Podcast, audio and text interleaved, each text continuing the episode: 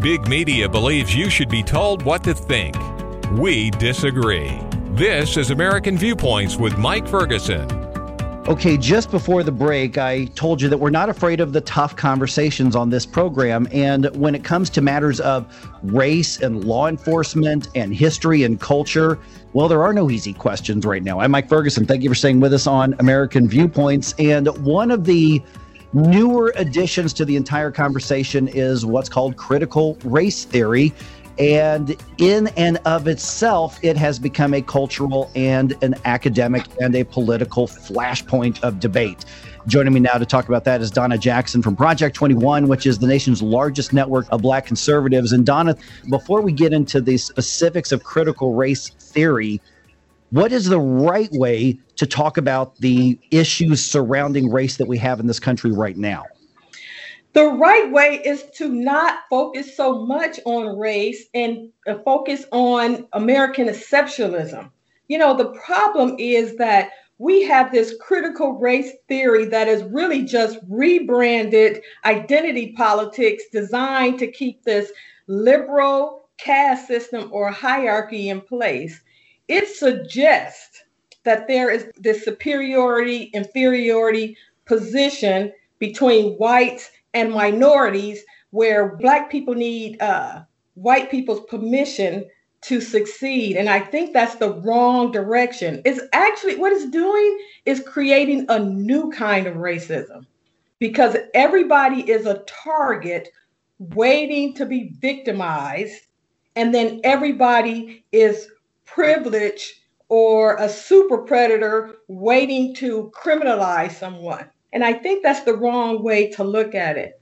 You know what's really troubling is Martin Luther King said that we should not be judged by the color of our skin, but the content of our character. And critical race theory says that's completely wrong. We should judge people primarily by the color of their skin. And so it takes away this notion of merit. It takes away this notion of self determination. It takes away this notion of responsibility. And it says that we're just reduced to a group, which is so wrong.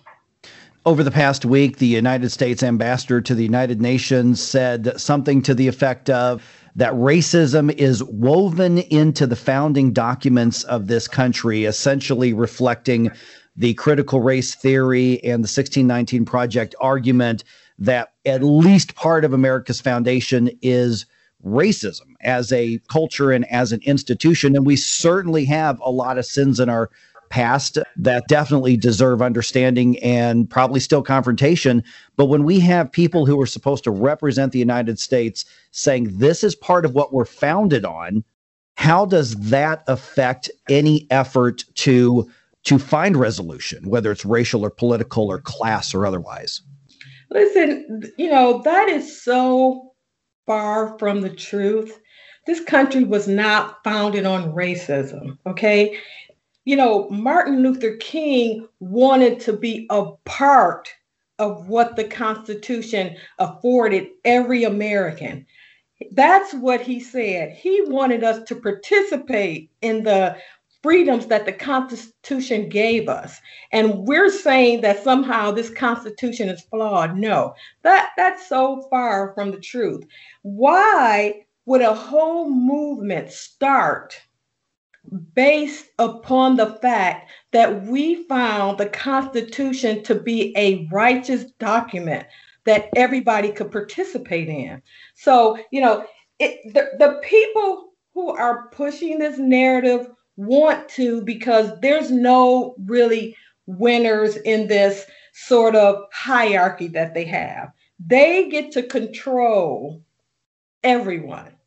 So every minority, they're always trying to find new victims. You know, now is Asian hate because we can't have people thinking that they can achieve on their own without assistance. And you know what's really, you know, disturbing is if you have a minority that actually doesn't fit into this narrow narrative of victimhood, then they call it multiracial whiteness.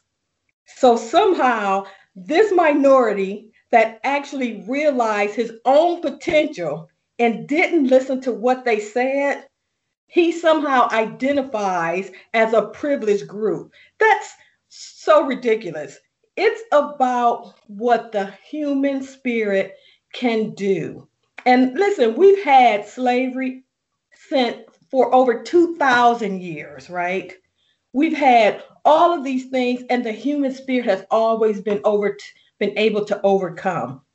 But what they want you to believe is that you can't without government intervention, without them dictating what level you're going to achieve. And you somehow have to ask them if you can achieve. And I think that's so far from the truth. We're visiting with Donna Jackson from Project 21. And Donna, let me talk about uh, how we get from where we are right now, at least if you believe all the narratives in the media and in a lot in academia when it comes to the conversation over race and law enforcement and everything else. Let's talk about where we are right now and how do we get to what you just described uh, when it comes to talking about the issue of slavery that happened in the United States, of Jim Crow that happened in the United States. So, how do we address those, move forward, find some sort of solution without something like critical race theory? What's the what's the better alternative? The better alternative is not to focus on. You get more of what you focus on. If I focus on falling, I'm going to fall more. But if I focus on achieving, I'm going to achieve more. You know, when you think about sports, you have an athlete who is a uh, uh, like Michael Jordan. What he, Michael Jordan did was visualize his ball going through that hoop each time. And be, he visualized that first and then he threw the ball. So we need to focus on our excellence. We need to focus on the fact that we've been able to overcome. You shouldn't be looking at slavery and Jim Crow as a point of bitterness. You should look at it from the point of what the human spirit can achieve. So it's too much emphasis on uh, what this country was about, what happened. You know, there was only a small percentage of individuals that actually owned slaves in this country.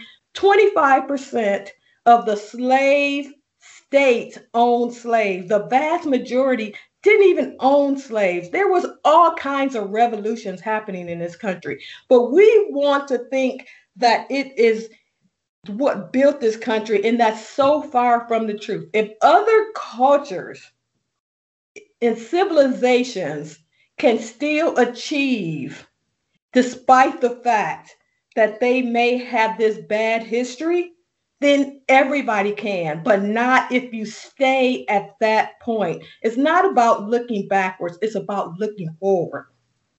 Donna, we've got about a minute left here on uh, in the segment, and so we can find what you write about this in your media appearances at Project 21's website. How do we connect with you on the web or or on social media as well? Well, you can follow us at Project 21 at the nationalcenter.org. And uh, they have all the information in terms of media outreach, uh, papers that have been uh, produced. We have a wonderful paper that has uh, a better deal for Black Americans that was produced by Project 21. It's a wonderful read. It talks about, you know, real points that we can uh, work through to sort of balance the, the economic disparity. So, you know, we we we're we're not focusing on what happened in the past. We're focusing on what we can achieve achieve in the future. Okay, last question. The short answer question is can we, and I mean the entire nation, can we move past all of these current incendiary conflicts we're having over race right now in politics and media and everywhere else? Uh, we can, and we need to get rid of the people who want us to stay focused on it. And that's where it starts. Donna, thank you so much for the insight. Good conversation. Thank you for having me. Well, just ahead, and from one difficult conversation to another, if we say we value our constitutional rights, especially the Fourth Amendment in this case, let's talk about putting it to the test in a very difficult case. We'll explain what that is just ahead, right here on American Viewpoints.